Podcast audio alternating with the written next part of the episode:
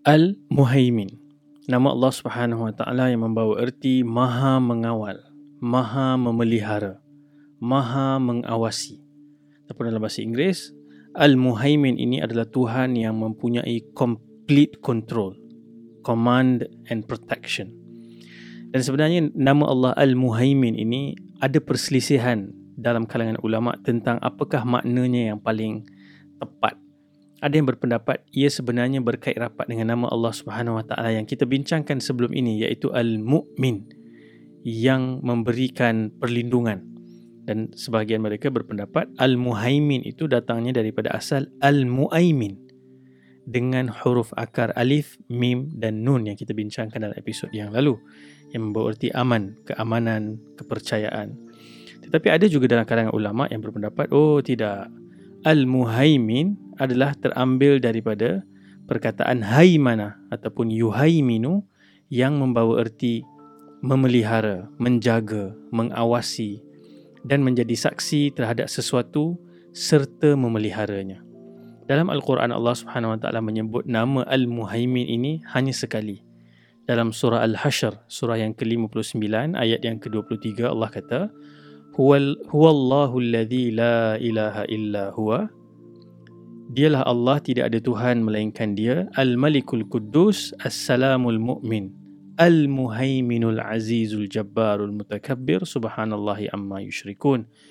Dialah Allah tidak ada Tuhan selain dia. Kemudian Allah menyebut nama-namanya Al-Malik, Al-Quddus, As-Salam, Al-Mu'min. Kemudian Allah menyebut Al-Muhaimin Yang maha memelihara Yang mempunyai complete control. Dan bila kita menggambarkan dalam makna-makna yang me- membawa erti ataupun gambaran bagaimana Allah Subhanahu Wa Taala Al-Muhaimin, misalnya apabila sepasukan tentera masuk ke satu kota dan menawan kota tersebut, dalam bahasa Arab disebut askar itu sudah memiliki haimanah iaitu kontrol ke atas satu-satu bandar ataupun kota. Ataupun dalam contoh lain misalnya ibu burung yang duduk di dalam sarangnya ada chicks kan uh, anak-anak burung yang uh, dijaga diberikan cacing dan sebagainya itu apabila si ibu burung ni merangkul anak-anaknya dan memeluk dengan sayap dia itu juga disebut sebagai haimana yang memberikan protection ataupun uh, pengawasan yang penuh kepada anak-anaknya. Dalam konteks contoh kita dalam hidup uh, sehari-harian ini, yang boleh memberikan kita sedikit bayangan apakah itu haimana sehingga kita boleh cuba memahami dan menghayati Allah Al-Muhaimin adalah contohnya bila anak kita atau ibu dan ayah kita ataupun sesiapa yang kita sayangi sakit kronik di hospital dan kebanyakan doktor bagi tahu nampak macam dah susah sangat. Seolah-olah memberikan gambaran tidak ada harapan. Tetapi lalu tiba-tiba ada seorang doktor pakar yang dengan keilmuan dan pengalamannya dia datang dan beritahu dia ada pengalaman sembuhkan penyakit yang berada di tahap yang kronik begini. Dan kehadiran dia itu membuatkan kita rasa macam ah, satu satu orang yang datang dengan ilmu, pengalaman, kebolehan yang ada kawalan he has something in his control. Dia boleh buat sesuatu di sini. Ataupun dalam contoh lain, kita ni baru juga setahun dua yang lalu kita lalui fasa pandemik. Ramai rakan-rakan, sahabat-sahabat ataupun kita mungkin ada ibu bapa yang melalui fasa diberhentikan kerja. So bila berlaku satu pengumuman dalam satu syarikat bahawa ramai yang akan dibuang kerja, kita semua akan rasa gelisah berdebar menanti mungkinkah kita tergolong dalam senarai nama yang akan dibuang. Jadi mungkin ada kawan-kawan yang akan bagi uh, rakan-rakan sekerja yang bagi semangat. InsyaAllah jangan risau. Kau perform dekat sini. Kau mesti tak kena buang. Tapi kawan-kawan yang cakap ni mereka ni tak ada kontrol. Mereka hanya berbasi-basi ataupun memberikan nasihat lah.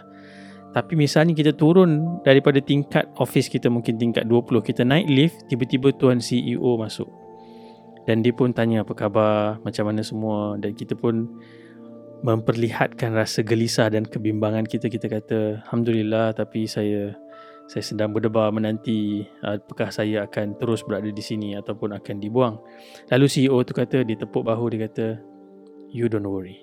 Awak jangan risau. Tempat awak dijamin di syarikat kita ni. So bila disebut macam tu, itu adalah satu perasaan bagaimana seseorang yang ada control.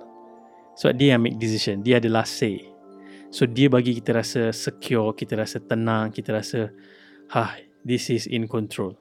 So itulah contoh-contoh yang kita boleh sebutkan apabila kita membayangkan nama Allah Al-Muhaimin.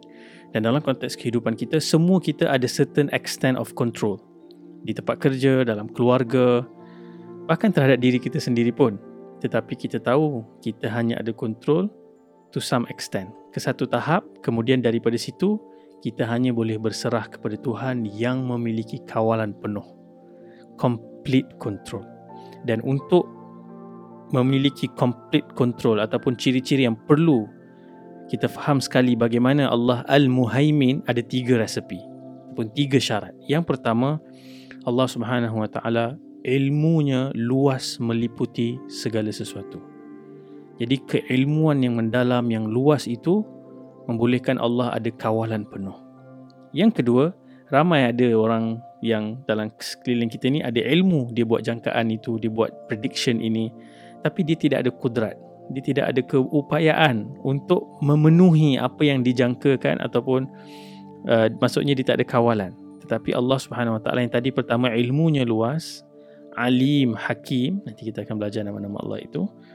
Yang kedua Allah ada kudrat.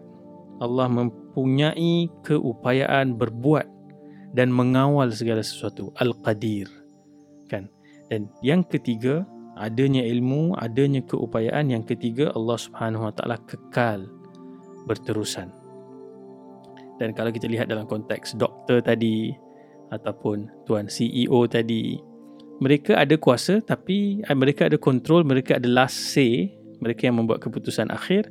Tetapi tempoh mereka terhad mungkin mengikut kontrak, mungkin mengikut tempoh mereka uh, bekerja. Tapi selebihnya selepas itu mereka dah tidak ada kontrol tapi Allah Subhanahu Wa Taala mempunyai complete control, kawalan penuh, pengawasan penuh sehingga bila-bila. So bila kita internalize menghayati nama Allah Subhanahu Wa Taala Al-Muhaimin, kita akan gain some sense of confidence. Kita rasa yakin, kita rasa tenang apabila kita berdepan dengan situasi-situasi yang berada di luar kawalan kita. Misalnya soal pekerjaan tadi, soal kesihatan dan ada lagi banyak contoh-contoh lain yang kita boleh relate dalam kehidupan kita. Jadi untuk hidup dengan nama Allah Subhanahu Wa Taala Al-Muhaimin yang pertama kita perlu sentiasa memanggil Allah Subhanahu Wa Taala dengan nama ini. Al-Muhaimin dengan keyakinan Allah yang memelihara Allah yang sentiasa mengawasi. Dan di samping kita berharap kepada Allah Subhanahu Wa Taala memberikan kita ketenangan dengan kita faham Allah sentiasa mengawasi kita kita juga akan lebih berhati-hati dalam setiap tindak tanduk perkataan dan perbuatan kita kerana kita tahu Allah Al-Muhaimin kita tak boleh sorokkan apa-apa daripada Allah Subhanahu Wa Taala kerana dia memiliki kawalan penuh, pengawasan penuh. Yang kedua, kita bila ada sedikit kawalan diberikan some extent of control and authority, power kan. Jangan kita gunakan ia untuk menzalimi siapa-siapa. Jangan kita zalimi walaupun kita anggap itu perkara normal. Biasalah orang bayar macam tu dalam market ni. Tapi kita tahu ada aspek yang dekat dengan kezaliman apa yang kita lakukan terhadap seseorang. Jangan hentikan kezaliman terhadap sesiapa yang kita ada penguasaan ke atasnya. Dan yang ketiga adalah apabila kita berdepan situasi yang menakutkan, yang membimbangkan, kita dekatkan diri Allah Subhanahu Wa Taala dan mendapatkan ketenangan dengan uh, memanggil Allah Al-Muhaimin yang mana bila kita faham misalnya nama-nama Allah sebelum ini pun yang memberikan ketenangan, kesejahteraan, perlindungan, Assalam, Al-Mu'min dan kini Al-Muhaimin itu semua membantu kita membina trust yang kukuh dengan Allah Subhanahu Wa Taala yang kemudian akan membawa kita lebih mencintai Allah Subhanahu Wa Taala. Sebab kalau kita takut bahawa semua benda ini tak ada perlindungan, tak ada Tuhan yang mengawal, yang mengawasi kita, dan mungkin sukar untuk kita rasa cinta kepada Allah Subhanahu Wa Taala. Dan sewaktu saya membaca dan berfikir tentang bahagian ini, saya teringat lirik lagu yang saya selalu dengar bila kita pergi majlis kahwin. Yang mana lirik lagu tu berbunyi, How can I love when I'm afraid to fall? Siapa tahu ni lagu apa? Mungkin boleh bagi tahu di ruangan komen. Kalau segan, tak apa simpan buat diri sendiri. Jangan lupa kita tambahkan lagi nama-nama Allah Subhanahu Wa Taala yang baru kita pelajari ini dalam doa-doa kita. Jadi sewaktu kita memohon ketenangan, rasa selamat, rasa pergantungan terhadap perkara-perkara yang berada di luar kawalan kita, kita panggil Allah Subhanahu Wa Taala yang Maha mengawasi, mempunyai kawalan penuh Al-Muhaimin.